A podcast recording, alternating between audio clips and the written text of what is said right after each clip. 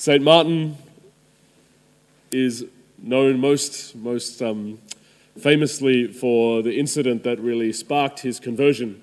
He was a young man and knew about the Christian faith, and he was serving as a soldier, but there was one day he was coming into a town, and a beggar, half-naked, bereft, came up to him on his horse, and he was so moved with pity for him that he had a great military cloak, and he cut it in half and gave half of it to the beggar.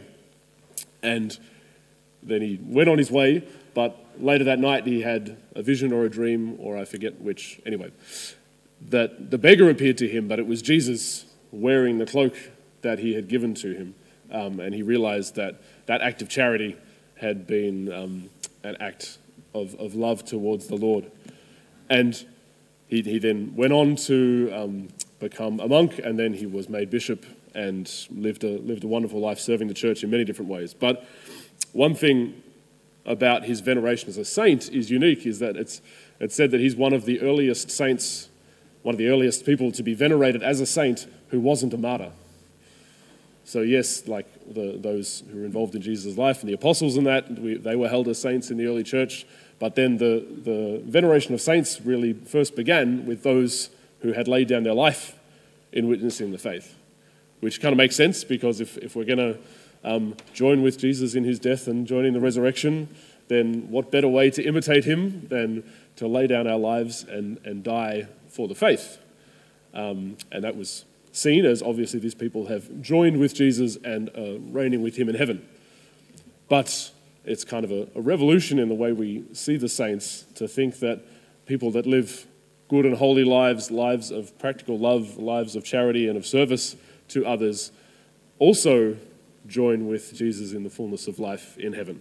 And obviously, we've gone on to have many other saints venerated who weren't martyrs. But it can remind us of something that I think the whole veneration of the saints and the way we relate to them can be inspiring to us, or it can be unhelpful to us, if we can see the saints as something that's kind of amazing and super holy and beyond us, which, if we think of just those who lay down their lives in an amazing, heroic way, that might seem beyond our ordinary, everyday experience of following Jesus. I don't know how many of you have frequent opportunities for martyrdom. If you did, you wouldn't be here. But that's an extraordinary thing for us to consider. Whereas if we think about someone like Martin simply seeing someone with a need in front of him and responding to that in love, that's the kind of Christian experience that relates a little bit more to our everyday life. And so our relationship with the saints is supposed to inspire us to live our own call to holiness more, not to relate with them such as, oh, they're so holy that they can pray to God on our behalf because we're too far away from God, or they're so holy that we'll just put them up on statues in our church and bow down before them because we can never reach that kind of holiness.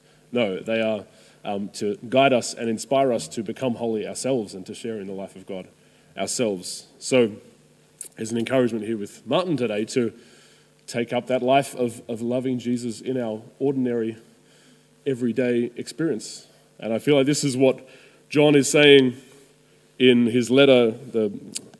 We have a few verses from the very short second letter of St. John in our first reading today, and he speaks about to whoever he's writing this letter to.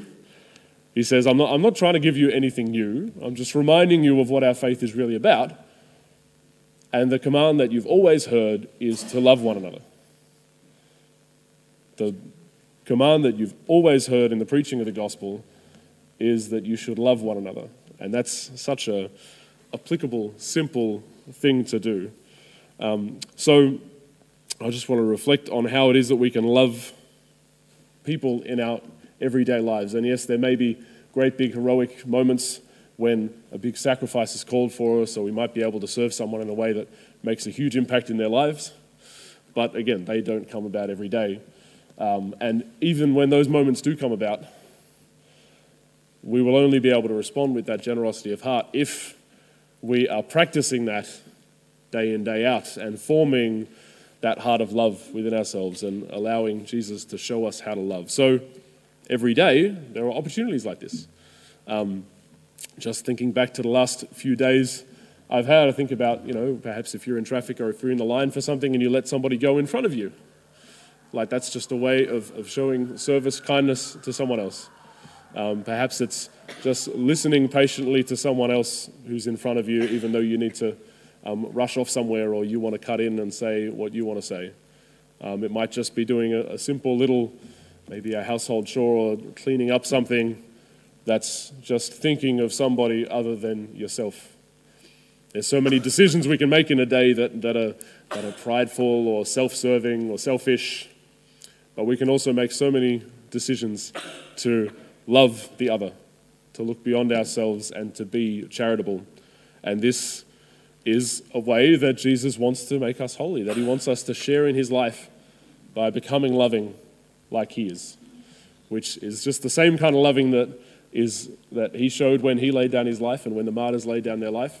But he also wants us to do it in the simple, in the everyday moments when we can just serve that brother or sister who's in front of us.